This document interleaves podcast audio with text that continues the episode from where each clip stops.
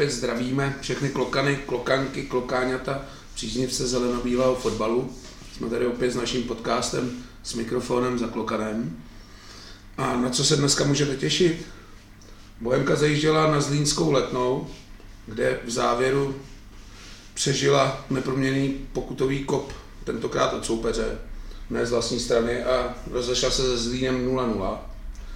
Poté ve vloženém zápase nastoupila v osmifinále poháru, který bohužel opustila po porážce se Sigmou. A po vypadnutí z poháru přijela do dělíčku Karviná, kterou jsme po skvělém výkonu smetli 2-0. Ve Fortuna Lize se udála tradiční změna trenéra v Karviné, teda Příbrami, kdy byl odvolán Horvát v Lize opět začal úřadovat covid a byla zveřejněna nominace na Euro Lvíčat, ve které figurují i dva hráči Bohemians.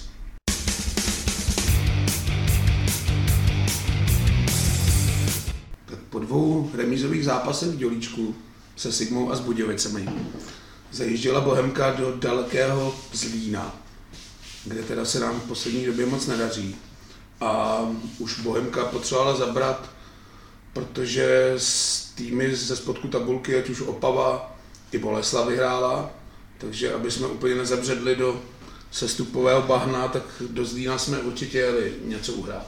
Do Zlína jsme určitě jeli pro body. A jako myslím si, že možná i vyhrát. jako už tradičně začneme se stavami tahle sestava ve Zlíně mě překvapila za poslední dobu asi nejvíc ze všech.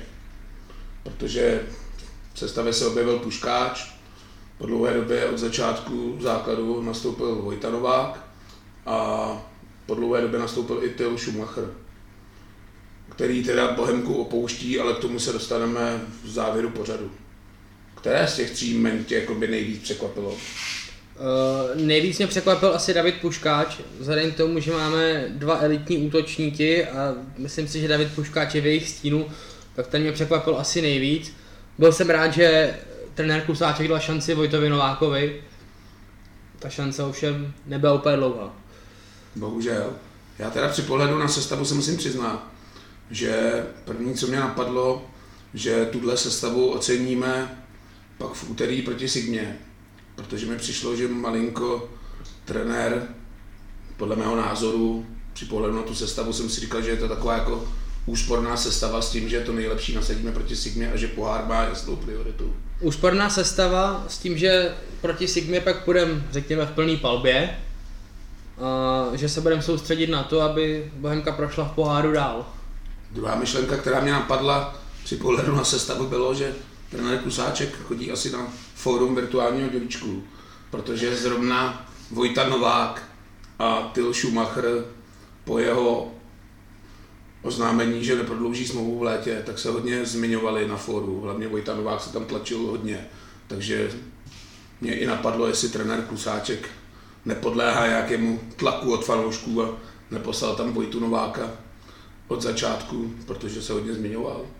Já bych teda řekl, že trenér Kousáček má nějaký formu úplně na háku. si myslím, že to jako není úplně nic, co by ho jako zajímalo. To, že dostala šanci Vojta Novák je dobře, protože za začátku to vypadalo, že by mohl hrát a pak postupně dostával mý a mý čuchnout a vlastně poslední zápasy prosil na lavice, pokud se nemýlim.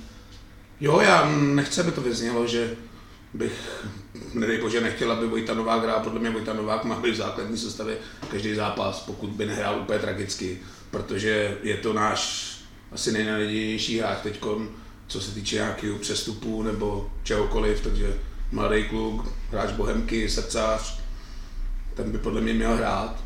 Trošku mě překvapili Tyl Schumacher, jestli to taky nebyla reakce na to, že chceme jako ukázat světu, že i když nám hráč řekne, že neprodlouží smlouvu, takže my nejsme takový ty v uvozovkách svině, který ho nechají dohrát Bčku. Jako myslíš, že by to bylo gesto jako postavit Schumachera, jako prostě on řekl, že ne, ale odháněl a dát jako spojit si to dohromady, že odháněla nepostavíme, ale Schumacher přišel a řekl to slušně, tak ten bude hrát. Myslíš to jako v tomhle stylu? Tak jako odchod odháněla a Schumachera byl trošku jiný kafe, protože Tyl, nevím, jestli to byla práce našeho PR oddělení, ale bylo i hned natočený video, ve kterém Tyl jakoby sympaticky, on teda je sympatiák, vysvětlil, co ho k tomu vede, že neprodlouží a že za Bohemku nechá všechno, tak nevím, jestli to úplně nebyl takový jako gesto, že my nejsme ten klub, který by toho hráče topil, protože co si budeme povídat, ty v posledních zápasech nebýval ani na střídečce, v podstatě seděl na tribuně a teď se najednou odstnul základu. Uh, nevím, možný to je, jako do, do hlav funkcionářů potažmo trenéra nevidíme, já bych to v tom jako asi úplně nehledal, já si myslím, že prostě nebyl aktuálně nikdo na levou stranu lepší třeba na tréninku. No tak ono i po zraní, po zraní se vrátil David Bartek, tak jsem myslel, že tenhle post bude okupovat David Bartek pravidelně. Já mám Davida Bartka prostě furt víc vepředu, já se na to, já nevím, možná je to, jak dlouho se koukáme na Bartě, asi 15 let. Jo, jasně. za, za, tu dobu ho mám prostě furt zafixovaný a víc vepředu, mně přijde škoda takový kluka utápět vzadu. Jo, tak já nechci úplně sahat trenérovi do svědomí, to musí vědět on, jestli nasadil tyhle ty hráče, protože je chtěl, nebo jestli to bylo nějaký gesto, ať už vůči fanouškům nebo vůči Tylovi, že ho prostě nezařízneme. No nevadí, pojďme k zápasu. No, Vojta Novák na hřišti dlouho nepobyl. V sedmé minutě se bohužel zranil a vypadá to, co mám informace na delší zranění. A víme, o co jde? No, Vojta objížděl doktory s kocourem. Musím se přiznat, že tady jsem malinko ve střetu zájmu, protože s Vojtou a tátou, s kocourem, tímto zdravím, chodíme už desítky let na Bohemku, takže mám informaci z první ruky, že Vojta na rengenu nebylo vidět vůbec nic, protože to měl oteklý a na magnetické rezonanci je trhlina ve svalu, ale ještě se 100% jistotou nevědí, jestli je to přetržený nebo jenom natržený. Každopádně takovýhle zraní achilovky není určitě na týden a myslím si, že v této sezóně už Vojta do zápasu nezasáhne. Tak přejeme hlavně brzký uzdravení. No, Bohemka začala ve Zlíně aktivně. Jak si říkal, že tam měla vyhrát, tak to bylo vidět. Protože jsme byli aktivní a Zlín jsme tlačili, z čeho se rezultovala obrovská šance Hůlky, který hlavičkoval v podstatě na penaltě sám před bránou, ale bránu netrefil. Myslíš, že kdyby to byl útočník, že je to jasný gol? Uh, myslím si, že kdyby to Lukáš Hulka měl dvakrát na tom samém místě dát další dva góly, to je... Tohle se nepovedlo. To jako není moc tomu, co já si myslím, že Lukáš je dost dobrý hlavičkář na to, aby tohle dokázal umístit, že prostě jednou to nevíde, no. Bohužel to nevyšlo zrovna v nesprávnou chvíli. Myslím, v podstatě prvním poločase zahrozil jenom jednou standardkou blízkosti Vápna, kterou ale hráč kopnul na stranu, kde Legiang stál výborným zákrokem, i když podle mě ne úplně těžkým tu střelu vyrazil. Pro diváky. ne, tak když ten hráč trefí na tu stranu, kde stojí ten golman, tak si myslím, že ten golman by to chytat měl.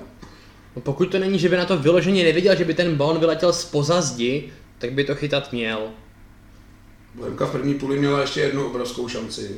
Již zmiňovaný Theo Schumacher, ke kterému propad balón, ale hokejově mu do střely skočil obránce z Lína, tuším, že to byl Buchta, nebo teď nevím to jméno, a zablokoval střelu, ale to byla taky obří šance. Uh, jedna z těch dvou šancí, buď Lukáš Luka nebo Tel Schumacher prostě měl dát gol. My se o tom bavíme často, to je takový to točení se v kruhu, že prostě manšafty typu Slávě, Sparty, z těchto dvou, tří tutovek, protože on pak na začátku druhý půle měl tutovku Puškáčka, který se dostaneme, prostě dá gól a pak hraje v klidu a ty zápasy dokáže vyhrát. Když to Bohemka z té aktivity a z těch mála šancí, co má, prostě to nevyužije a pak z toho bývají ty remízy bezgólový nebo jedna jedna. No jenže tady je ten začarovaný kruh vlastně, o kterém se bavíme celou dobu, protože kdyby ty kluci z toho uměli ten gol dát, tak nekopou dělíčku, co si budeme povídat, jako kdyby jsme měli kluka, který dokáže z 8 šancí dát 5 gólů, tak za půl roku je pryč. To je prostě holej fakt. A pokud někoho takového v kádru budeme mít, tak z 90% to bude hostovačka z nějakého toho většího týmu. Ale já vím, ale říkám, my se o tom bavíme furt dokola, mm. že prostě tohle je to, co dělá ten rozdíl mezi velkým manšaftem a manšaftem Bohemky. Že prostě my, ačkoliv jsme lepší, to prostě nevyužijeme, pak z protiútoku nebo z nějaký náhodný šance úplně z hovna dostaneme gól a tudíž ty zápasy pak ztrácíme, protože co si budeme povídat, malinko předběhnu i ve Zlíně, to za mě byly prostě ztracený dva body. Jo, i když můžeš namítnout penalta, nedali, jo, ale my už v té době to pokutového kopu jsme měli prostě 2-3-0 vec a nějaká penalta nám mohla být úplně šumák. Penaltu neřešme, penalta nebyla. Co si, co si budeme povídat, ale k tomu, Tomu se, se dostaneme. tomu se dostaneme. Ale máš pravdu. Máš pravdu v tom, že prostě, kdyby jsme jeden, jednu tu branku vstřelili, tak ty kluci můžou hrát v klidu svůj fotbal, který nějakým způsobem umějí, můžou ten zápas nějakým způsobem kontrolovat, samozřejmě ne jakoby být pasivní a stáhnout se dozadu, to je cesta do pekel, ale nakoplo by je to nějakým způsobem a prostě zastavuje ten se ti vždycky hraje líp. No, pojďme se vrátit zpátky k zápasu. Jsem předeslal, že chvíli po změně stran v druhém poločase měl obrovskou šanci Puškáč, který teda, já už snad nevím, komu bych víc přál gol, aby ho dal. Protože to vypadá, že Pušky ho jako nemám rád, ale opak je pravdou. Já bych byl úplně nejradši, kdyby každý zápas dával dva góly.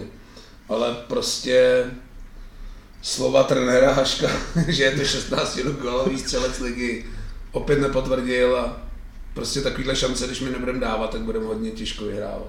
No, tak prostě u útočníku to tak je, že když to nelepí, možná by mu třeba pomohla nějaká penalta, třeba kdyby jsme kopali, radši možná ne teda, ale kdyby jsme kopali penaltu a šel na ní třeba ji promění a chytne se. Kolik si nejsem jistý, jestli by někoho Bohemce zrovna penalta nastartovala s naší úspěšností. No ale pojďme teda k té penaltě. V 76. minutě v závěru byla posvěcená i varem po faulu Lukáše Hůlky na Poznara. Nejdřív teda tvůj názor. Tak za prvý nesouhlasím se slovem faul Lukáše Hulky, to, jako, to je podle mě nesmysl. Nejdřív si vezmu slova trenéra Klusáčka, ten říkal, že tohle škodí fotbalu, ve zkratce. VAR, řešíme ho neustále, opět zasahuje prostě do věcí, do kterých mu v podstatě nic není. Ten balón letí úplně mimo hru, Poznár, mimochodem úspěšný glosátor, tak vyletí do vzduchu, lehne si tam, teď se čeká, já nevím, kolik to bylo vteřin, ale určitě to nebyla jedna nebo dvě, pak přijde komunikace s Varem, pak přijde penalta. No, víc tomu asi říkat nechci. Já nevím, mě už to ani nebaví snad komentovat. Ačkoliv už máme teprve třetí díl a už máme celkem dvě pravidelné rubriky a to jsou odchody hráčů a penalty. Ale teda musím říct, této penaltě souhlasím s tebou, že to byl nesmysl, protože Nevím, tenhle fal by nepískli snad ani na půlce, protože Lukáš Hulka sice Poznarovi možná sešlápnul kopačku, že jakoby ho škrtnul o patu, ale Poznar prostě vyhodil kopita, vyletěl. Prostě tohle je za mě, když se jdu podívat na video, tak ne, že písknu penaltu, ale dám Poznarovi žlutou. Jasně, to je nesmysl. cirkusová estráda. Druhá věc je, že Poznar je prostě 6 metrů od balónu, přidávka šla úplně na jinýho hráče, takže Poznar v podstatě ani jako nebyl ohrožení pro bránu. Nevím, co se honí rozhodčímu hlavou, když se na to jde podívat, ale prostě tady ty penalty škodí fotbalu a prostě super. Jo, já si myslím, jako, že v tomhle jsme zajednou, jako, že to i nezaujatě, jo. kdyby to nebyla Bohemka, ale takhle to pískli proti příbrami, tak budeme říkat to samý, protože prostě to jde jako proti fotbalu jako takovýmu, tady vůbec nejde teďka o to, na koho to bylo písknutý, ale prostě tohle je nesmysl, velký ovlivněný utkání, protože v zápase, kdy jeden manšaft má tři šance, druhý dvě a nedají ani jednu, tak penalta je prostě vysvobození pro ten tým jeden. To, že mají exekutory stejně dobrý jako momentálně na Bohemce, to už je věc další. No jasně, tak my jsme tu podobnou penaltu zmiňovali už asi třikrát, Kozák v Sigmě, ale tam bylo aspoň jakoby, nechci říkat, že ta penalta byla nebo nebyla, to byl taky nesmysl, ale aspoň tam bylo to, že Kozák byl 10 cm od balónu a mohl jakkoliv zahrozit, ale Poznar prostě nemohl zahrozit ničím. On prostě vyhodil kopita, zařval, spadnul, válel se tam jak děvka v blátě. Jo, za mě žlutá pro Poznara, protože jinak tyhle ty hráči se to prostě neodnaučí. A budou to dělat furt, přesně Jo. tak to je. Nevím, co má jako Lukáš Hulka udělat jinak, prostě se šlápne nohu, tam ani nebyl žádný souboj, že by do něj šel nebo něco. Prostě penalta nesmyslná a říkám, v zápase, ve kterém jsme byli podle mě lepší, tak prostě 14 minut před koncem písknout takovouhle pentli a v podstatě darovat Zlínu vítězství je prostě podle mě strašný ovlivnění toho zápasu a říkám, to už se opakuju. A už to nechci řešit, no. Už by byl nejradši, kdyby Bohemce nepískali žádný penalty, proti Bohemce nepískali žádný penalty, jenom se hrál fotbal a furt se nečumělo na video a nevymýšleli se takovýhle kraviny. Jo. Pojďme od toho. No, Simerský asi věděl, že penalta byla hodně přísná, takže ji teda kopnul dost lajdácky, netrefil ani bránu. Já bych řekl, že ji strestal. Nevím, jestli to jakoby zahodil proto, že nebyla, to je samozřejmě smysl. To, takovýhle kádry ve Fortuna Lize nemáme. Já se musím přiznat, mě překvapilo, že na ní vůbec šel. Nejsem jako nějaký extra, že bych jako sledoval Zlín, ale myslím si, že tak tři, čtyři jména bych jako čekal mnohem víc na tu penaltu, než zrovna Simerskýho. Tak Poznar potom, co se tam 6 minut válel, tak se si Ten, ten, umí, na tu penaltu jít. ten umíral, tam je to jasný, tam jako není o čem, ale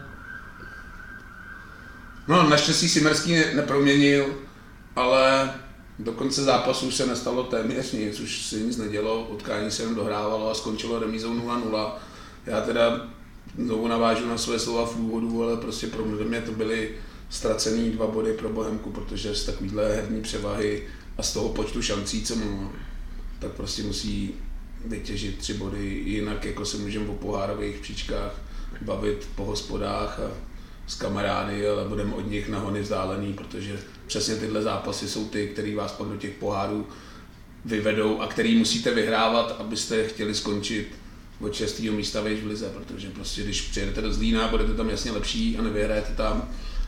A říkám, teď se nebavím třeba jenom o Zlínu, těchto zápasů má Bohemka za sezónu 6-7 a ono to pak udělá prostě 15, já to teď, po, 13 bodů a to už je v té tabulce pak sakra zná. já to teď použiju slova mýho oblíbence Petra Rady a ten říká, že to je bod zvenku, čili plus jedna do tabulky pravdy a má pravdu, protože v tuhle chvíli Bohemka hraje ještě pořád o záchranu, takže si myslím, že bod zvenku dobrý. Fajn, mohli jsme tam vyhrát, jo, ale ten bod po tom průběhu i přes ty neproměněné šance, ale zase v určitý penaltě, tak já ho beru.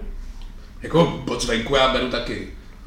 Akorát je malinko jiná situace, že když v podstatě doma ve dvou zápasech remizujeme, v zápasech, ve kterých jsme taky jako by měli něco uhrát, že se dalo určitě z toho zápasu se Sigmou s Budějovicema vytěžit víc než dva body, tak to prostě není jako, není to úplně tragédie, ale není to určitě nic, co bychom měli jako cestou ze Zlína po benzínkách slavit hektolitrama piva. No to určitě ne. Na druhou stranu asi ty remízy v tom dělíčku, to je minus dva, že jo.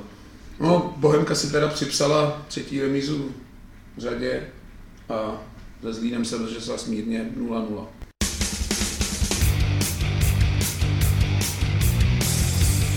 Po třetí remíze v řadě ve, Zlí, ve Zlíně nastoupila Bohemka v osmi finále Mol Cupu doma proti Sigmě, se kterou se utkala před 14 dní v remízovém zápase v Dělíčku.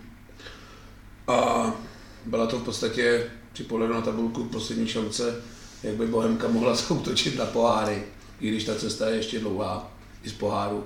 Takže se čekalo, co předvedou. Pojďme opět zase tradičně k sestavám.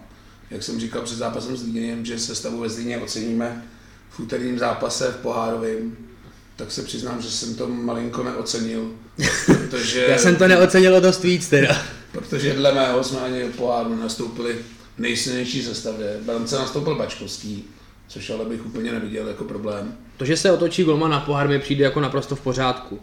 V útoku jsme nastoupili s Kejtou, Kejta hrál za posledního půl roku, jestli odehrál dohromady 4 hodiny, to mě dost překvapilo.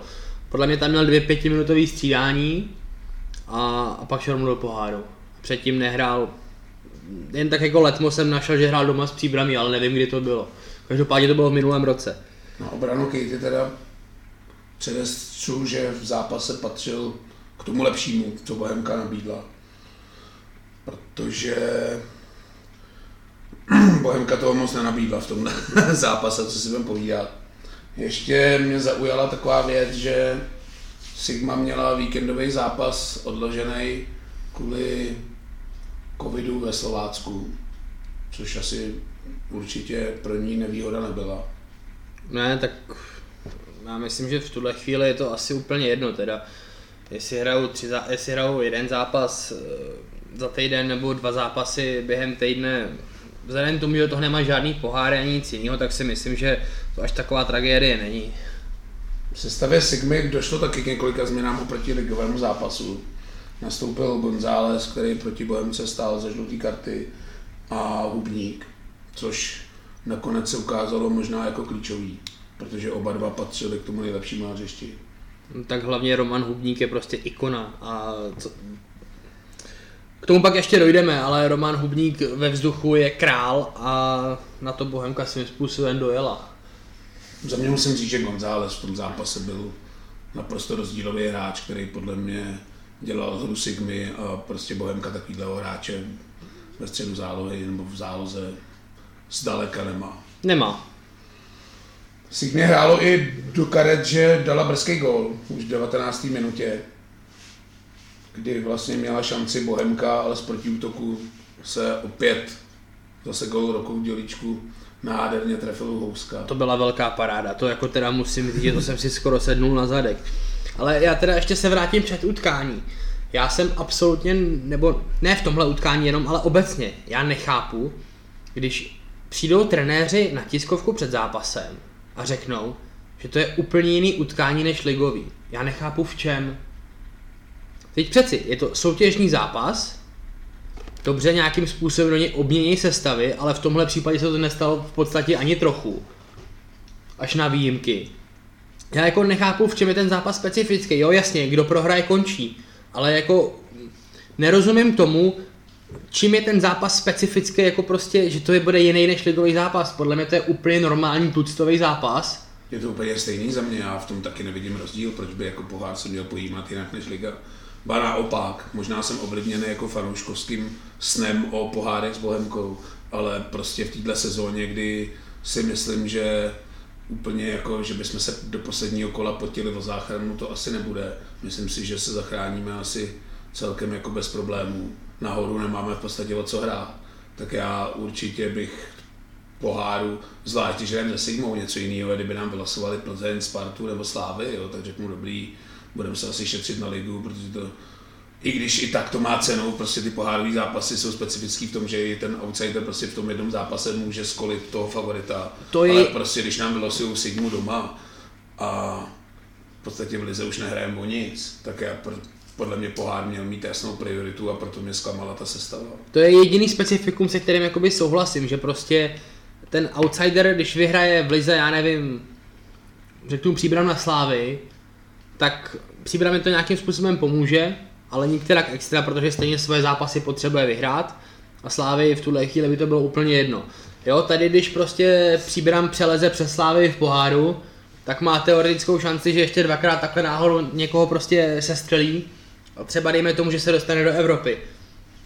Ale v zápase Bohemka Olomouc, kdy to jsou dva týmy ze středu tabulky, dejme tomu, tak prostě jako nevidím tam žádný specifikum a mluvili o tom oba trenéři před zápasem, já tomu nerozumím, fakt tomu nerozumím, jako tohle mi hlava nebere už dlouhodobě, to není, že by to bylo jenom uh, latal s kusáčkem, to prostě je dlouhodobý. Jo, v tom se souhlasím. Tady je ještě takový specifikum českého poháru, že vždycky do toho promluví v tom závěru, že některý z těch favoritů je prostě v prdeli a nehraje v lize už o poháry, letos třeba Plzeň, takže malinko se to snaží urvat přes ten pohár, aby do té Evropy pronikla. Takže pak už jsou tam je zase takový ty tlaky jako od rozhodčích, já se tomu nechci vůbec jako vyjadřovat, ale prostě tady ty týmy to pak jako být spou přes ten pohár, takže ono jako úplně věta, že jako nejjednodušší cesta do poháru je přes pohár, je sice jako hezká, ale úplně tak jednoduchý to taky není, protože... Tak svým způsobem se ale můžeme vzpomenout na jízdu z Lína, který tehdy se střel podle mě Slávy a Plzeň a pak si zahrál skupinu Evropské ligy, že jo? Jo, to jsme zase u toho, že prostě musíme jednoho nebo dva ty favority prostě porazit, no. Což nevím, jestli úplně je v silách Bohemky, protože říkám, my můžeme jednou za 25 let vyhrát na Spartě, ale asi ji nebudeme porážet v každém zápase. Třeba to jednou přijde. No, pojďme teda zpátky k zápasu, už jsme zmiňovali krásný gol Hulky, Housky, pardon, Hulky ne.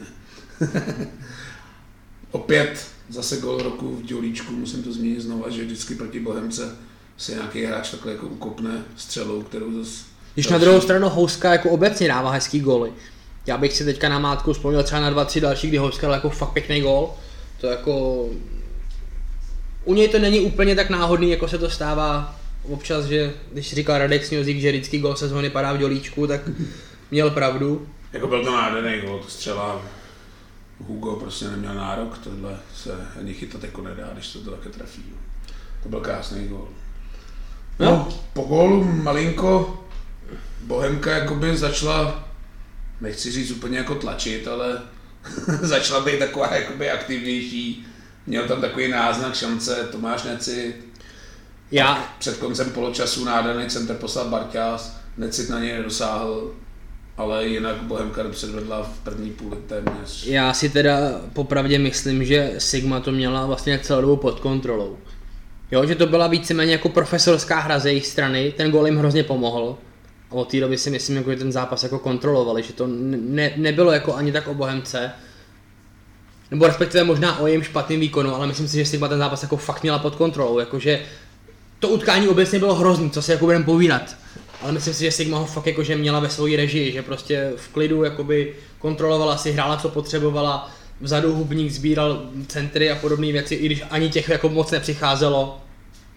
Jo, tam to bylo, ten kontrast mezi tím výkonem Bohemky a Sigmy byl obrovský. To bylo něco, jak když seženu 10 frajerů na ulici a jdu si zahrát proti nějakému zkušenému vyzrálému týmu, tak prostě také to působilo. Jako Sigma hrála fotbalově, jo, takový vyzrálejší výkon. Bohemka byla taková klasická, jo, hurá, taková naivní, bez předfinální, finální fáze, to už řešíme téměř každý zápas. Prostě to jsou všechno takové jako naivní a čitelné přidávky, že my v podstatě to super, že nemáme čím překvapit jo, do té finální fáze. Možná to může být tím, ten zápas specifický, že když si na něj hodím bobek, tak maximálně vypadnu a nic jiného se nestane, tak možná o tom to bude.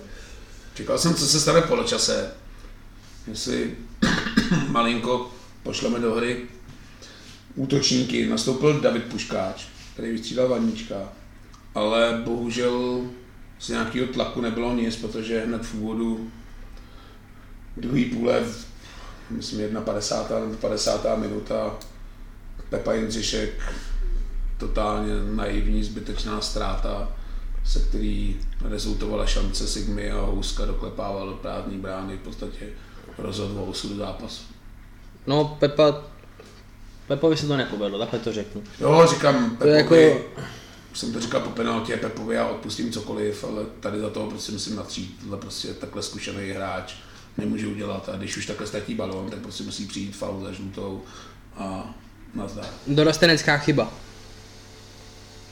No, pak jsme ještě poslali do hry půlkraba, šel dolů i Pepa Jindřišek, ale... Já si, mysl, já si myslím, že ta reakce přišla hrozně pozdě teda co si budeme nalhávat, už ten zápas asi vypadal, že nezvrátíme, protože Sigma fakt jakoby kontrolovala hru a podle mě nebyla ani 10 vteřin, kdyby si člověk mohl jako myslet, že Bohemka vyrovná nebo dokonce otočí. Tohle je věc, kterou bych svým způsobem vytkl trenéru Kusáčkovi, protože si myslím, že reagoval hrozně pozdě. Já si myslím, že ty střídání měl přijít okamžitě a zkusit ten manšaft dát mu nějaký impuls, nějak ho pozměnit, vyhecovat, že čekat ještě, já nevím, to bylo 10-15 minut toho střídání, že to je zbytečně dlouhá doba, protože je rozdíl, jestli v 50. minutě vyměním tři hráče, anebo jestli to udělám 65. Jo, to je...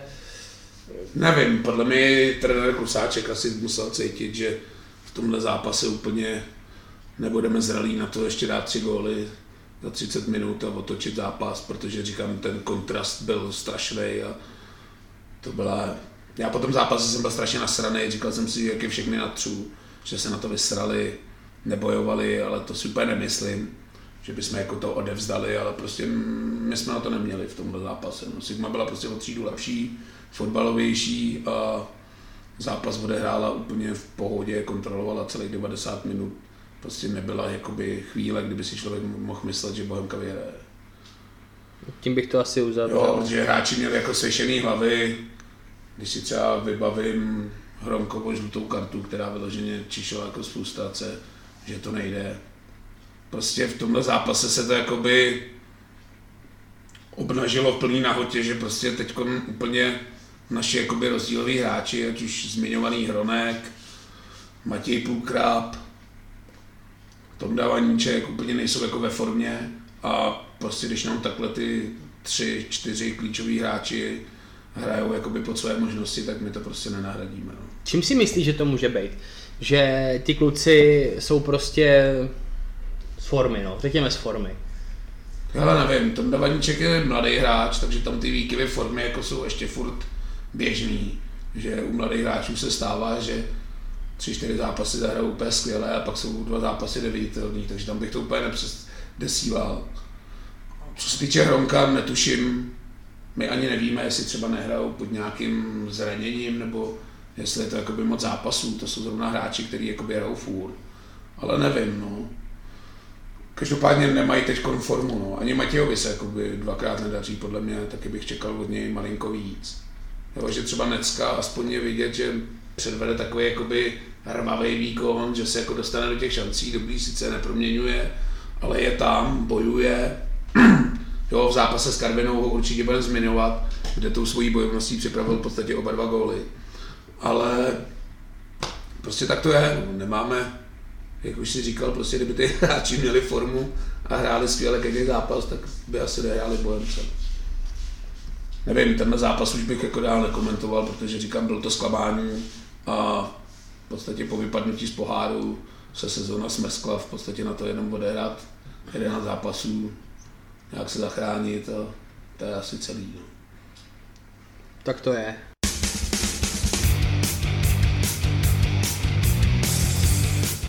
Po vypadnutí Cupu se Sigmou přijela do dělíčku Karviná a v mých očích to pro Bohemku byl, nechci říkat úplně jako klíčový zápas, ale hodně důležitý zápas, aby jakoby, když vyhraje, tak malinko odskočila těm týmům na spodku a malinko se uklidnila, že úplně nebude hrát o záchranu do posledního kola.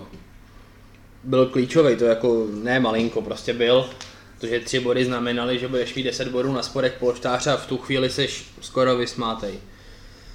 Opět pojďme k sestavě. Matěj půlkrát nemohl nastoupit kvůli žlutým kartům, kartám. Takže nastoupil v základní sestavě David Puškáč. Já už jsem teda říkal, že strašně moc pušky mu přeju gól a proti Karviní jsem cítil, že ho trefí. Bartek na lavice mě malinko překvapilo a úplně jsme vyměnili stoperskou dvojici, kdy vlastně Lukáše Hulku, kterého jsme tady zmiňovali, že je terminátor, že se zaklepal z toho pádu, ale nakonec jsme měli pravdu, že to asi bude malinko na díl. Kdy nastoupil vlastně Bederka s Kestlem, který vystřídal Krcha. Malinko asi k Danovi se zmínit, taky úplně se nepotkává teď poslední dobu s top formou. Já mám jako pro Dana Kesla svým způsobem slabost. Mně se líbí, že hraje takový ten prostě ostrý styl. No. Já to mám rád, takový ten prostě Anglie 90. leta. Je uh, malinko, u něj chybí do tohohle moderního fotbalu taková ta jako konstruktivní rozehrávka. Protože když si celý zápas budete sledovat Kostla nebo Kestla, tak v podstatě 90% přihrávek jsou, já tomu říkám, Radovi bochánky. Jestli si vybavujete, když Dělíčku nastupoval Rada na stoperu, tak v podstatě takový, jakoby, není to ani prudký, prostě to letí takový bochánek dopředu. Nevím, já se přiznám, že mám slabost pro Dana Krcha, protože v mých očích je to takový bohemácký srdcař, už je dlouho v Bohemce, a myslel jsem si, že tuhle dobou už bude prostě nespochybnitelným součástí základní sestavy a v podstatě v obraně to budem hrát v podstatě přes něj a on bude ten, kdo bude tu obranu držet nad vodou a tak by měl být jako klíčový obraný hráč, což se úplně neděje. Prvně, já to trochu porovnám. Minule jsme se tady bavili o Jirkovi Bederkovi a ty si říkal, že máš rád to, že se snaží jakoby každou akci rozehrát fotbalově a podobně. Uh, jasně, chce rozehrát fotbalově, vznikají z toho chyby, je to logický, prostě stává se to. Zase si myslím, že Dan Kessler je jakoby ten typ hráč, který se s tím jako nemaže, prostě nechybuje tolik vzadu, ale na to konto přistávají tady, nebo volítají vodně tady ty balony, kdy prostě je to těžký na zpracování, blbě se s tím hraje, kolikrát to tu hru i třeba zpomalí. Uh, my bychom potřebovali najít něco tak jako na půl mezi nimi, to by bylo úplně ideální. Jo, jo, to by byl stoper mých snů. Nastoupil opět základu Schumacher. Asi malinko tomu zase nerozumím, ale, asi stačí vypovědět smlouvu a od té doby máte místo v Uh, základní sestavě jistý. Otázkou je, v jakém stavu je David Bartek, protože je po zranění, nevíme, eh, jestli je stoprocentně připravený, nebo jestli mu třeba dva zápasy za sebou, jestli mu to dá záhul, tak jako, že prostě nemůže hrát, třeba to bylo i z toho důvodu. A nakonec Leo Schumacher se ukázal jako docela důležitý hráč. Jo, pojďme k zápasu. Hned ve třetí minutě se nám povedl vstup do utkání, kdy vlastně Květ dával centr do vápna, který podskočil hráč Karviný, teď nevím, kdo to byl. A Šumy docela těžkou střelou na zadní tyči to uklidil teda. S přehledem, hodně s Myslím přehledem. Si, že útočník by měl problém takhle s přehledem zakončit. Jo, kopl to fakt parádně. Nebyla to, ohledně toho, jak byl blízko branky a kde stál brankář, tak to nebyla až tak těžká pozice, ale vzhledem tomu, jak vysoko měl balón a jak se k němu musel otáčet, tak No a nechci úplně zase kritizovat Kejtu s puškáčem, ale být v této situaci, tak si myslím, že balon letí ještě tak dva metry na to poli. bez komentáře. To musím jako šumimu, že se zachoval jako gólový zabiják a prostě to uklidil úplně přehledem. Což jako by Bohemce prospělo, protože prský gól vždycky ten tým jakoby nakopne a pak to je přesně to, co vždycky komentujeme, že Bohemce chybí z první šance dát gól, uklidnit se a pak předvádět svoji hru. Přesně, to je to, o čem jsme se bavili. Souhlasím že s tím. jako Bohemka Opět tam byl ale i faktor Tomáše Necida, který tam šel do souboje s tím stoperem Karviný, který pak podskočil ten balón a ten se dostal k Schumacherovi. Myslím si, že tohle bylo tak jako 60% na tom gólu, ačkoliv se nedotknul balónu. Přiznám se, že Tomáš Necit je pro mě jakoby mírný překvapení. Já jsem od něj čekal v Bohemce trochu jinou hru. Já jsem čekal, že on bude dávat góly, že bude vyhrávat hlavičkový souboje a zatím z toho mám dojem, že Necka dělá spíš takovou tu černou práci, která je pro ten tým hrozně platná, ale není úplně tolik vidět. Jo, dneska hraje takový to, jestli si vzpomínáte, když vlastně tady byl na prvním hostování Matěj Půlkrát, tak přesně takovýhle start měl do Bohemky, že v podstatě do každého souboje vletěl, vybojoval spoustu balónů při pressingu, při tomhle připravoval gólový šance. Tak tohle přesně teď hraje Necka, ale říkám, mně se na Neckovi strašně líbí, že já bych řekl, že jsem přišel jenom jakoby zrehabilitovat, počkat si sezónu Bohemce, připravit se na další zahraniční angažma, ale on vyloženě je na něm vidět, že hrát chce a že za tu Bohemku jako v uvozovkách dýchá, že prostě to nevypouští a jde do všeho. No Tak ono to spolu souvisí, že? Dneska už si prošel pár klubama a e, jestli se chce někam posunout dál, tak musí něco hrát, protože když tady bude půl roku dřepět na lavičce, no tak logicky nepůjde nikam, že? takže to spolu souvisí a on to moc dobře ví. No, pojďme zpátky k zápasu. Bohemka ovládala hru, Karviná, já nevím ani, jak ten její výkon jakoby nazvat, ale přijde mi, že nebyli schopni si dát jakoby tři přihrávky a musím říct, i teď jakoby předskočím celý zápas, že něco tak strašného už jsem jako dlouho Julíčku neviděl. A nějaký soupeř byl Myslím si, že to bylo dobrý. ještě horší než výkon Bohemky v poháru. No, myslím si, že to překonalo legendární 0-0 s Brnem, kdy v podstatě se hrálo jenom v tom kruhu na tak, prostředku. tak z toho mi leze husy na pozádek ještě teď. No, ale něco podobného předvedla Karviná, protože říkám, to byl strašný. Jo, já když jsem pak koukal do statistik, tak oni v podstatě neměli ani jednu střelu na bránu v první poločase. Jo, nevím, možná bych jim tam započítal tu, co letěla na to poli. Já myslím, že někdy v 80. minutě to bylo 8-0 na střely na ale bránu. neměli ani jednu střelu na bránu. To, musím říct, že něco tak strašného jsem jako neviděl. No, nakonec Karviná měla tři střely mimo bránu, na bránu ani jedna. No, prostě Patrik Legiang si v podstatě nešáhl na balón. A Bohemka hrála skvěle, ale. Je fakt, že Karviná to nějakým způsobem usnadnila, ale Bohemka fakt hrála skvěle. Jako tohle Jo, je otázka, vždycky se říká, že hraješ to, co ti povolí soupeř a my jsme toho fakt jako Karviní moc nepovedli, nepomo, nepovolili. Já si myslím, že v tom má ale hodně prostě ten první gol, jo. To je přesně to, o čem jsme se bavili, že prostě ten tým to nakopne, zároveň uklidní. Ale i tak, abych nemluvil jenom v superlativech, jo. tam prostě chyběl z takovýhle převahy, prostě musíme dát druhýho, třetího góla, uklidnit se úplně, nenechávat to jako až do posledních deseti minut v podstatě o gól, kdy hrozí, že se někdo z Karviní prostě ukopne, nebo nějaká standardka, roh, padne to tam jedna jedna vymalováno a celá ta převaha drtivá je nám úplně k ničemu. Máš pravdu, ale tady se nestalo to, že by Bohemka zalezla, protože kolikrát se stalo, že jsme třeba dali brzo první jen do 15 minut, a pak jsme se zatáhli na vlastní 16 a čekali jsme, co s náma udělá soupeř. Ne, tady to bylo jakoby kontinuálně dál, byla tam střelba ze střední vzdálenosti, Roman Květ podle mě ten zápas minimálně třikrát vystřelil, to jsem od něj neviděl za celý angažmá v Bohemce, jo. Tomáš Necit měl šance, Jo, já musím zmínit i Davida Puškáče, abych ho furt nekritizoval, ale jeho šance ve 27. minutě, to prostě bylo úplně geniální zpracování. to bylo exkluzivní. Střela z první, to byl prostě světový útočník. Jo.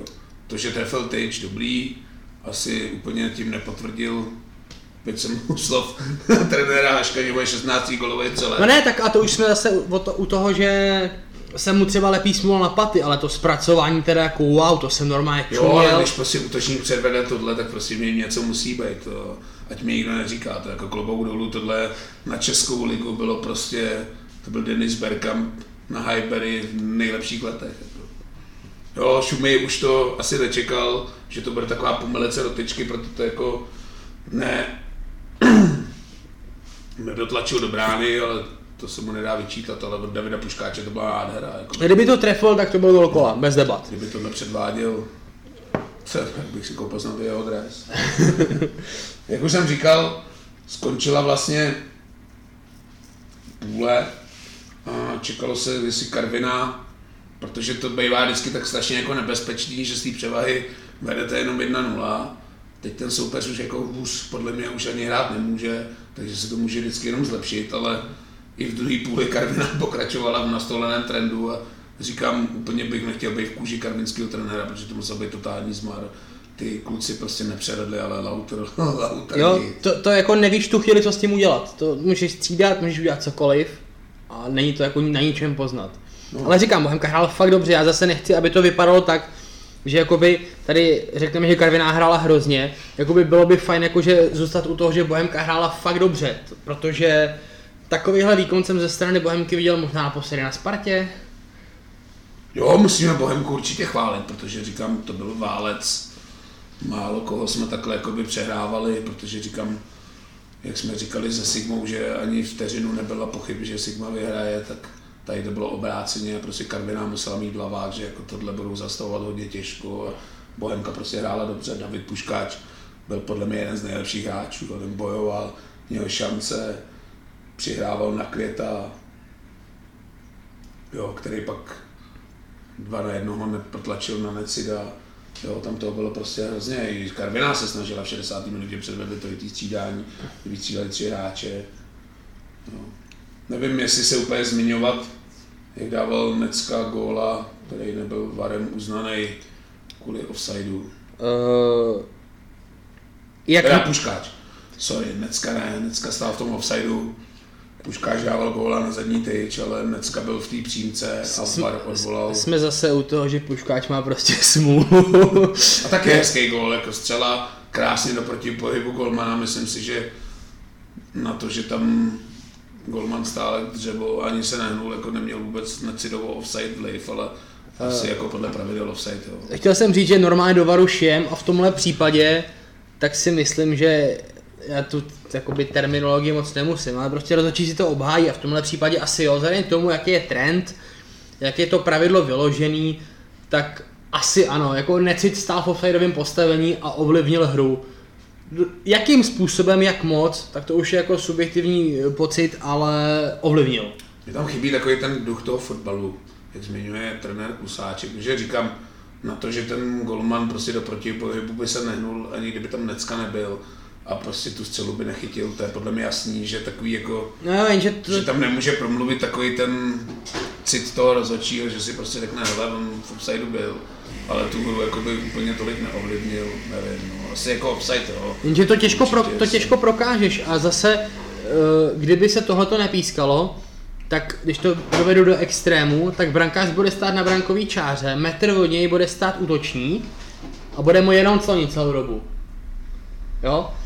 Ten golman logicky pak jednou něco neuvidí, poletí okolo nich balón, skončí to v bráně. Prostě pravidlově je to správně a Jo, to já tohle nerozporuju, asi to bylo. Asi bychom nadávali, kdyby to byl gol, který by o něčem rozhodoval, ale Asi objektivně řekněme prostě, ten gol neplatil správně. Asi to nebylo. Co teda zarazilo víc mě, ještě, když tady šťouráme do rozhodčích? Delegace sudího Proského. Jako myslíš, že frajer, který dostal svůj poslední test za to, že nás fiknul v Karviní, a pak prostě nastoupí No. no. znova proti Karviní, já nevím. Ne, je to náhoda? Těžko říct. Dobře, jinak může to být náhoda? Jestli tam není takový výsměch, no já nevím, jestli tam deleguje ty rozhodčí ten Portugalec, nebo jestli Portugalec je tam jenom jakoby štítek, nevím, kdo to tam řídí, jestli Malík, Berber už snad do toho nevidí. Roman má teďka jiný starosti. Nevím, jestli třeba Portugalec to vylosoval nějakým člověče nezlob se, že bude zrovna píska praské. Taky jsem tím byl překvapený, že říkám prostě, Ne, já jako, ten, kdyby to bylo za situace, řekněme, za minulýho režimu, půl roku zpátky, tak jako beru, že to je jako evidentní schválnost, jako tam podle mě by nebylo o čem. Teď, když zachovám to, že prostě budu věřit tomu, že komisi rozhodčích řídí pan, který mu neumím vyslovit jméno, pardon, tak uh, může to být náhoda. Ale já se ptám, je to náhoda? ne, tak já nevím, podobný, jako když si vezmeš, já nevím, když hráli baráž Brno s příbramí, tuším, tak je tam prostě frajer, oseká úplně totálně zaříznek, podsvinče a pak v podstatě Brno postoupí administrativně a hrajou příbramí v lize a prostě jede tam úplně stejný frajer. No ale říkám, to bylo jako za toho, řekněme, minulýho režimu. Jo, já jsem si zrovna tady toho případu toho Brna jsem si říkal, hele, tak ten Berber prostě jim se ukázat, že má prostě ty koule a že je má úplně na háku, že si může jako dovolit Mám to všechno, pod kontrolou. Tak to tam jakoby pošle, ty tam teda Berber není, nevím, jestli do toho ještě dál dělá, nebo kdo tam určuje. Nevím, podle mě ten Portugalec, já jsem od něho neslyšel žádnou jako, že by někdy něco komentoval, nebo nějaký článek, že by někde něco řešil. Úplně tomu jako nerozumím. No. Jako Proské je dobrý, ale musím teda zmínit, že v tomhle zápase, říkám, on neměl teda těžkou práci, protože my jsme fakt byli o třídu, o dvě třídy lepší než Karviná, ale myslím si, že to odpískal jako přehledem. Tak ono, jestli se na ten fotbal trochu koukal, tak jako asi zjistil, že to ani nemá smysl. No, ale říkám, mě tam furt vzadu, jakoby jsem měl v hlavě, říkám, kurva, potřebujeme dát toho druhého góla, aby ta Karviná pak z nějaký haluze se neukopla, nebo z nějaký standardky. Break, jasně, to umíme, to je... Druhý gol teda přišel, sice až teda pozdě v závěru, ale opět hezká akce, Ronek, patičkou, Barťas, sice to asi nebylo moc těžký, ale Mě Hronek trochu připomněl Karla Poborskýho na Euro 2004 v zápase s Holanděnama, když tam Šmecrovi nasadila před prázdnou bránu, tak Hronek to, dával pod sebe, ten to nedával patou. No. Hronek to udělal dost podobně a taky bylo vidět, jako že, od- nebo aspoň z mýho pohledu, když jsem to viděl, tak podle mě to nedával na slepo, věděl, že tam Barťas bude. no a musím zmínit Barťase, našla Bohemka střelce, Uh, to je to, o čem mluví, Barťas patří dopředu. protože Barťas, jestli se nepletu, tak po zranění odehrál 4 nebo 5 zápasů, 3 góly. No, Barťas patří dopředu, proto říkám, že škoda ho utápět na beku. Prostě Barťas má, ne tak Barťas v junior, eh, nebo v dorostu, tak prostě byl útočník a Zdeněk Busta ho stavil na levou zálohu. Pak tuším, že hrál v útoku s Radkem Diveckým, že hrál vyloženě jako hroťáka, no a pak ho postupně začali kluci stahovat dozadu, až tuším, že Joška Weber, tak ho postavil úplně na beka. Od té doby se to vlastně Davida drží a mi to fakt přijde škoda. Já si myslím, že David prostě patří dopředu, někam do zálohy a tam bude jeho místo. Jo, Barťas prostě podle mě já teď v tom kádru jakoby málo hledám hráčů, který bych měl jako rád víc než Davida Bartka, protože to je v podstatě přírodní úkaz v dnešní době, kdy se kluby mění jako ponožky, no v podstatě mimo nějaký hostování, tuším nakladně, Kladno, ano. hráli vždycky jenom Bohemce, Srdcař, prostě za mě je to ještě větší ikona než Pepa Jindřišek, jo, musím říct, že Souhlasím, jednoznačně. Barťas teda, jestli také bude pokračovat, no ono v podstatě mu stačí dát už jenom dva góly a už v podstatě bude nejlepší střelec Bohemky v sezóně. Protože nevím, jestli máme jakoby většího střelce, který dal více tři góly, myslím si, že ne. Že náš nejlepší střelec je tří gólový, že máme asi čtyři tří gólový střelce a pak už jsou všichni po dvou po jednom. Já furt doufám, že se dostříjí půlky.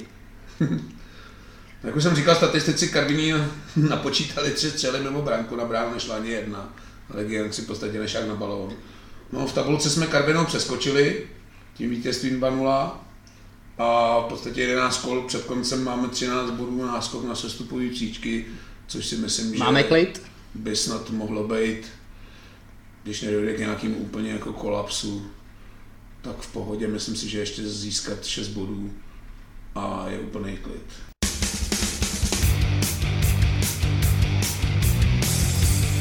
Jednu tradiční rubriku penaltovou máme už dneska za sebou. Pojďme k druhé tradiční rubrice, a to jsou odchody hráčů z Bohemky, kdy v tomto týdnu byl ohlášen další odchod hráče a to byl Till Schumacher, který už přes prohlásil, že neprodlouží smlouvu Bohemce a bude zkoušet svoje štěstí někde jinde. Co si říct k Tillovi?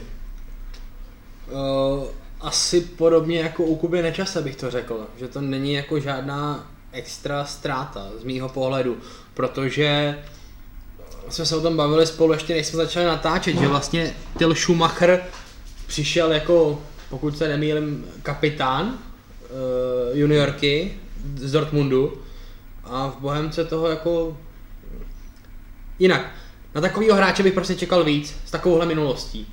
Jo, já jsem si na to vzpomněl, hned jak to vylezlo ven, že Tyl vlastně neprodlouží, tak jsem si vzpomněl, jak si komentoval odchod Kuby na čase, že tě tady ten odchod jako by vůbec nezasáhl, tak jsem si to jako přehrál a říkal jsem si, hele, to je přesně to, jak bych jako komentoval odchod Tyla. Ačkoliv Tyla mám rád, protože on je to za prvý sympatiák, za druhý je to dříč a prostě když na tom hřišti je, tak odvede maximum v každém zápase. Jo, jak už si říkal, trošku jsem měl možná velký oči, protože když přijde hráč s vizitkou toho, že je kapitán juniorky Dortmundu. Na druhou stranu on byl předtím někde v hlavě, tuším. V hlavě, no. Tak bych jako čekal, že malinko bude rozdílový a nadstandardní hráč, protože v Dortmundu už asi v juniorce nehrajou úplně špatný hráči. Navíc, když ještě mu dají jako kapitánský C, tak jsem fakt měl jako velký oči, že by to měl být fakt rozdílový hráč. I v hlavě hrál dobře, sice to byla druhá liga, ale říkám, úplně mě to jako nějak nezasáhlo. To, co mě na tom odchodu zasáhlo, bylo jakoby ta mediální prezentace. Nevím, jestli to úplně nebylo z hlavy Petra Koukala nebo stylovo, že to chtěl vysvětlit, ale to se mi hodně líbilo, to video, který vlastně natočili, kde to Tyl vysvětluje, že vlastně strašně hezky mluvil o Bohemce, že ten klub bude mít frustraci a bude na ně vzpomínat i na fanoušky Bohemce, ale že prostě, co si budeme povídat, on jakoby do toho základního kádru vlastně začal patřit, až než oznámil, že končí, ale nikdy se jako neprobojoval na tu pozici jakoby nepostradatelného hráče, bez kterého si sestavu Bohemky neuměl před, představit. No. Na rovinu, já si myslím, že tyhle ty řeči tak jsou spíš fráze. To, jak to bylo odprezentované, je fajn. Je to úplně jiný přístup, než třeba, když to porovnáme s Honzou Odhánělem.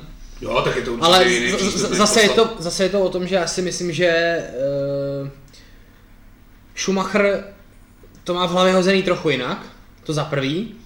A za druhý si myslím, že to, že chce odejít, je spíš z jeho hlavy. Když to, jak jsme se bavili u Honzy Odháněla, tam si myslím, že v tom primární roli hraje agent. Jo, tak je to úplně diametrální rozdíl. Prostě si sednout před video, vysvětlit úplně normálně, proč nechci prodloužit, než posílat přes agenta fotku z tenisu. Nevím, říkám, Tyl, úplně bych ho, nevím ani, kde bych se jako dovedl představit, že by hrál. Protože za mě to není úplně soubojový hráč.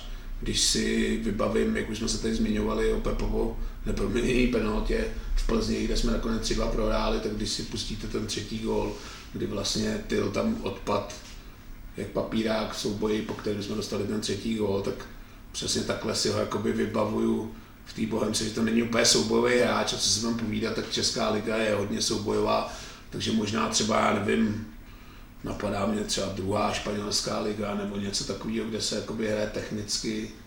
Protože říkám, Tyl u mě zůstane zapsaný podstatě takový hráč, ke kterému nemám žádný negativa, ani moc jakoby pozitiv, i když teď poslední gol proměnil s instinktem útočícího zabijáka. Třeba z něj uděláme hroťáka. Ale ještě- mám ho jako zaškatulkovaný poctivý hráč, v hře, jezdí, prostě nemám k němu cokoliv říct ani špatného, jakoby, no. Já bych mu popřál hodně štěstí a jsem zvědavý, jaký bude jeho další angažma. Určitě mu taky držím palce, ať se mu daří, protože říkám, neodešel ve zlým, odešel prostě normálně, se zkusit štěstí někde jinde. Jo, on to Bohemce neměl jednoduchý ani co se týče jakoby lidský stránky. Nevím, jestli lidi vědí o aféře Filipa Háška, který mu malinko přebrousil přítelkyni, takže poté byl schován do Vlašimy, ale říkám, to úplně nepatří jakoby do fotbalového života, takže i tady po té události Tyl prostě na Bohemku nezanevřel, makal a jo, vždycky, když dostal šanci, tak si svoje jakoby odved, ale nebylo tam úplně nic takového jako nadstandardního, nebyl to prostě rozdílový hráč, po kterým by se jako hra Bohemky měla sesypat. No. Přesně tak. Tak pojďme k okénku z Fortuna ligy, kde opět taky jedna tradiční věc, že byl odvolán na jaře trenér Příbramy, kde skončil Pavel Horvát. Nevím teda, jestli v poslední době existuje nějaká jakoby, sezóna, kdy Příbram na, na jaře neo, neodvolávala trenéra. Tak spíš jakoby malinko překvapil ten okamžik toho odvolání, jakoby vyhodit trenéra v mužstvu, jako je Příbram po porážce na Spartě. Úplně teda nevím, co Jarda čekal, že na letní předvedou, ale myslím si, že asi tam úplně nejeli pro tři body. Uh, no rozhodně ne. Hráli dohrávku na Spartě a pak je čekal Baník. Je fakt, že za dva zápasy skore 0-9 jako není úplně dobrá vizitka, ale podle mě tím příbram promrhala 14 dní nebo týden. Jo? Protože to, že uhrajou body v, příbram, eh, v, v Ostravě nebo na Spartě, tak to se asi úplně čekat nedalo. A tím pádem, pokud byli jako rozhodnutí o tom, že Pavla Horváta odvolají, pokud nic neuhraje, no, tak ho mohli odvolat rovnou a mohli tím dát nějaký čas navíc trenérovi, aby třeba s tím mančaftem zkusil něco udělat. Uh, jedním dechem ale dodávám, že si myslím, že s aktuálním kádrem příbraby by nic neudělal ani Guardiola. Protože ta kvalita tam jako je pramalá a příbram jednak je jednou nohou v druhé lize a otázkou je, o čem se v zákulisí mocně spekuluje, jestli vůbec druhou ligu přihlásí, protože se jedná o finance a o další eh, věci kolem fotbalu. Jsem na to docela zvědavý, jak to dopadne. Každopádně si myslím, že Příbram možná vymizí nejenom z ligové mapy, ale... Tak jsou zavřeny diskotéky, noční kluby, bary, tak možná ani Jardovo druhý biznis malinko nefunguje. Mně na tom přišlo úsměvný to, že jsem si představil scénku, jak jde Horvát do banky, že si kupuje auto na leasing a teď dokládá ty příjmy a jakoby zaměstnání a ta bankovní úřednice se podívá a řekne, ty vado, ty trénuješ příbram, tak to ti to dáme maximálně tak na 10 zpátek, protože ty v březnu nebo nejpozději v dubnu končíš. Jo, to, je to. to mi přijde jako, že vždycky Jarda každý rok jde o záchranu a každý rok vždycky vytáhne jedinou kartu a to je odvolání trenéra. Nevím, doufám, že už se to letos povede a příbram se nějakým zázrakem zachrání. Tak třeba přijde ještě covid vlna, nebo třeba rozšíříme ligu na 20 týmů na příští rok, bylo by to zajímavý.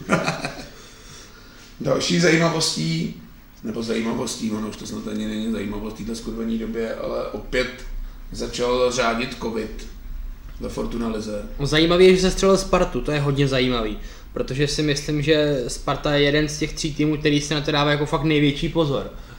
Tak se střelil Spartu, Slovácko a teď v poslední době Plzeň. No jasně.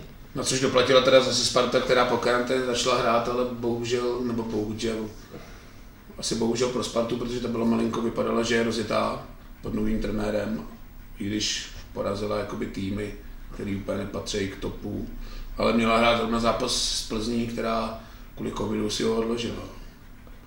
Nevím, jestli už promoření ze začátku Fortuna ligy malinko odchází a zase se musíme začít bát, že budou všichni na covidu. Ale tak asi se to bude dít, no. prostě jsme jedna z nejzasaženějších zemí na světě a fotbalisti nežijou ve vzduchoprázdnu a v bublině, ono to ani nejde jako celý rok žít v bublině, takže standardně se chodí na testy. Mně spíš přijde zvláštní tady to karanténní celý ten tým. No. Prostě bych vyřadil jenom ty hráče, který mají ten covid, zbytek bych otestoval a pokud jsou jako v pohodě, tak ať klidně hrajou i se třema, ze čtyřma hráčima z Bčka. No. Prostě tohle nikdo neovlivní, může zapadnout na každý tým. Tak zatím jsme ještě ve fázi, kdy furt je kam odkládat. Pokud se tohle stane někde, já nevím, v Dubnu, tak už si ty termíny budou hledat jako horko těžko, takže zatím je to ještě relativně no, dobrý. určitě, protože jsme vázaný eurem, takže pak už jakoby dohrávání té soutěže bude jakoby složitější. No. Ale tak to je spíš jen taková zajímavost, že ani fotbal nezůstal ušetřen. Já teď nevím, jestli je to už pátá nebo šestá vlna covidu, už se to malinko ztrácím. Podle mě je to furt ta první. Tak pojďme ještě na závěr zmínit, že byla zveřejněná nominace na mistrovství Evropy 21, ve který figurují dva hráči Bohemky, a to Tonda Vaníček a jako náhradník golman Hugo Bačkovský. Pro Tondu asi velká čest. Pro Tondu velká čest a velká šance se ukázat. Eh, Přiznám se, že jsem maličko překvapený, že s tím, co hraje na jaře, že se tam dostal, ale dejme tomu, že trenér dělá nominaci za nějaký ten eh, kvalifikační okruh celý. Ale co mě teda zarazilo, tak byla prezentace, jakým způsobem se ta nominace vlastně dostala ven. Protože k nějakému termínu tak se zveřejňovaly nominace a UEFA tak zveřejnila nominace na internetu a pokud jsem správně sledoval souběh událostí, tak u nás se akorát zveřejnila prostě fotka na sociálních sítích, kdo je nominovaný a bylo tam napsáno, tiskovka bude ve středu. Hotovo. To si jako myslím, že vzhledem k tomu, o jakou se jedná událost, tak je minimálně hodně neprofesionální, jako podle mě je to velká vostura dokonce bych řekl. Já se ještě vrátím k tomu Tondovi, říkám, tohle úplně nevím, proč to takhle bylo, jestli kvůli covidu, že nechtějí pořádat velký tiskovky, nevím, asi se to dalo udělat třeba online. Co A tak si může sednout, eh, něco, trenér si trenér. může sednout před plentu proti monitoru a říct nominuju No, toho a jasně. toho, proto a proto. Uh, předešlo bych se i spekulacím, ke kterým se určitě dostaneme, proč byl nominovaný ten a ten, jo. Mně přijde, že trochu si vlastně udělali alibi, o tom budeš mluvit uh, Petr Nerad, co vlastně pronesl, co docela dávalo smysl, tak tady si udělali alibi, že vlastně oni zveřejní nominaci a pak do toho můžou lidi, já nevím, tři dny šít prostě na Facebookách, na Twitterech, na Instagramech, na forech, prostě všude možně do toho budou práskat. Vlastně i novinama to projde. A pak vlastně ve středu Karla Krejčí přijde a v klidu si odvypráví odpovědi na ty otázky, protože na ně bude připravený. Že to prostě nebude jakoby řekněme tak, jak to je, ale může si k tomu udělat krásnou prezentaci, která bude na oko vypadat dobře pro média. Mně se tohle úplně nelíbí. Fakt si myslím, že to jakoby je selhání. Eh, Nevím, jestli to je PR seku, nebo jestli tohle má zaštiťovat manažer toho týmu, ale tohle prostě je průšvih podle mě. No, možná je to takový jakoby taktika, když jsem teda zač, začnu tát politiku, jakoby to, já vždycky říkám vládní vypouštění balónků, že vždycky něco v pondělí plácnu, počkám, jak veřejnost zareaguje a pak ve středu mám tiskovku a ty, ty věci, které ty lidi nejvíc jako srali, tak zruším nebo zmírním, aby byl jako za dobrýho, jo, tak možná, že tohle bylo taky jako vypuštění balónku, aby poznali v diskuzích, na fórech, na sociálních sítích, proti komu se, jakoby, aby si připravil trenér Krejčí. Nevím, byl i zajímavý ten článek, jak jsi zmiňoval s Petrem Neradem, mimochodem bývalým hráčem Bohemky, který tam komentoval, že v nominaci jsou hráči, kteří nemají formu a že mimo nominaci jsou hráči s lepší formou a že to asi trenér Krejčí staví jakoby na partě, což podle Petra Nerada v mládežnických reprezentacích není úplně na místě. Jo, tak třeba ukázkový příklad je zrovna Tonda Vaníček, který si myslím, že kdyby se to dělalo podle aktuální formy, tak nevím, jestli by vůbec nominaci byl, nebo by byl hodně na hraně, protože co si budeme povídat, Tonda teď bude formu nemá, ale za mě zase jakoby celou dobu patřil do základního kádru té 21, hrál tam výborně a v podstatě patřil těm hráčům, který vybojovali ten postup, tak možná, že Karel Krejčí to na tom chce stavit i na tom šampionátu. Eh, Je to tak, jakože ten kvalifikační cyklus musíme brát jako celek, protože by se taky mohlo stát, že prostě přijde půlka manšaftu o formu a pak byl na ten, na ten turnaj byl úplně jiný tým, nebo třeba z půlky jiný a to by taky super ne- nedělalo dobrotu. Takže Jo, tak co si budeme povídat, na každá zveřejněná nominace v kterýmkoliv sportu na velkou akci, ať už je to fotbal, hokej, házená, vždycky to vyvolá nějaký kontroverze, protože i ten trenér jako může vybírat, že se podívá a řekne si, ale ten dal tři góly, musí být v sestavě. Ten trenér má svoje typy hráčů, pracuje s nimi a ví, jak se chovají v krizové situaci a ví, že tady na toho fréra může sázet, proto tam chce mít, i když mu to teď zrovna nejde. Ono do toho eura je ještě hodně času, to už za Stonda jakoby může být na vzestupní vlně, nebo dokoliv. Já si nemyslím, že ta kontroverze byla zrovna kvůli Tondovi Vaníčkovi, ale všichni ty hráči prostě aspoň teď už mají klid a můžou se soustředit, mají to v hlavě napsané, že tam prostě jedou a můžou se na to připravovat. Jo, zároveň mi to může i psychicky pomoct, jako by třeba do těch ligových manšaftů, kde hrajou. S tím letím souhlasím. A ani jako ze své pozice si nedovolím jako do té nominace eh, tvrdit, jako, že kdo tam má a nemá být, to vůbec ne. Jenom prostě mě zarazil jako ten, jednak to, jak to prezentovali a ten přístup obecně k tomu, že prostě, nevím, tohle se podle mě ve vyspělý fotbalový zemi nemá dělat. Každopádně Tondovi budeme na euro držet palce. Myslím si, že to je i ocenění pro Bohemku, že bude mít svýho hráče na takovýhle akci. No a zároveň se může Tonda třeba hezky ukázat a slušně speněžit. Jo, jestli ho nebudeme mít příští týden v rubrice odcházejících hráčů, že by zase agent vymyslel něco, že by třeba utek zadarmo nebo nechtěl prodloužit smlouvu. Ale to se doufám nestane a Tondovi držíme palce a ať Bohemku prezentuje i na mezinárodní úrovni. Takže to bylo pro dnešek všechno. Host opět nebyl a asi dlouho nebude, protože když vidím, co tam předvádí ty tři kešpárci ve vládě, Blatný, Andrej a Havlíček, tak si myslím, že už hosta sem asi nikdy nedostaneme, ale možná třeba za 14 dní nám povolej, že z Prahy 7 budeme moci jít na Prahu 8, tak ale nechci to úplně slibovat, protože říkám, nevím, máme to nachystaný, ale říkám, musíte vydržet. Jinak opět vás vyzývám k komunikaci. Říkám, jste skvělý, nárůst fanoušků je obdivuhodný. Na Facebooku nás sleduje čím dál tím víc lidí. Všechny ty sítě běžej, takže zase za 14 dní na viděnou a od mikrofonu vás zdraví Bača a Teme, mějte se.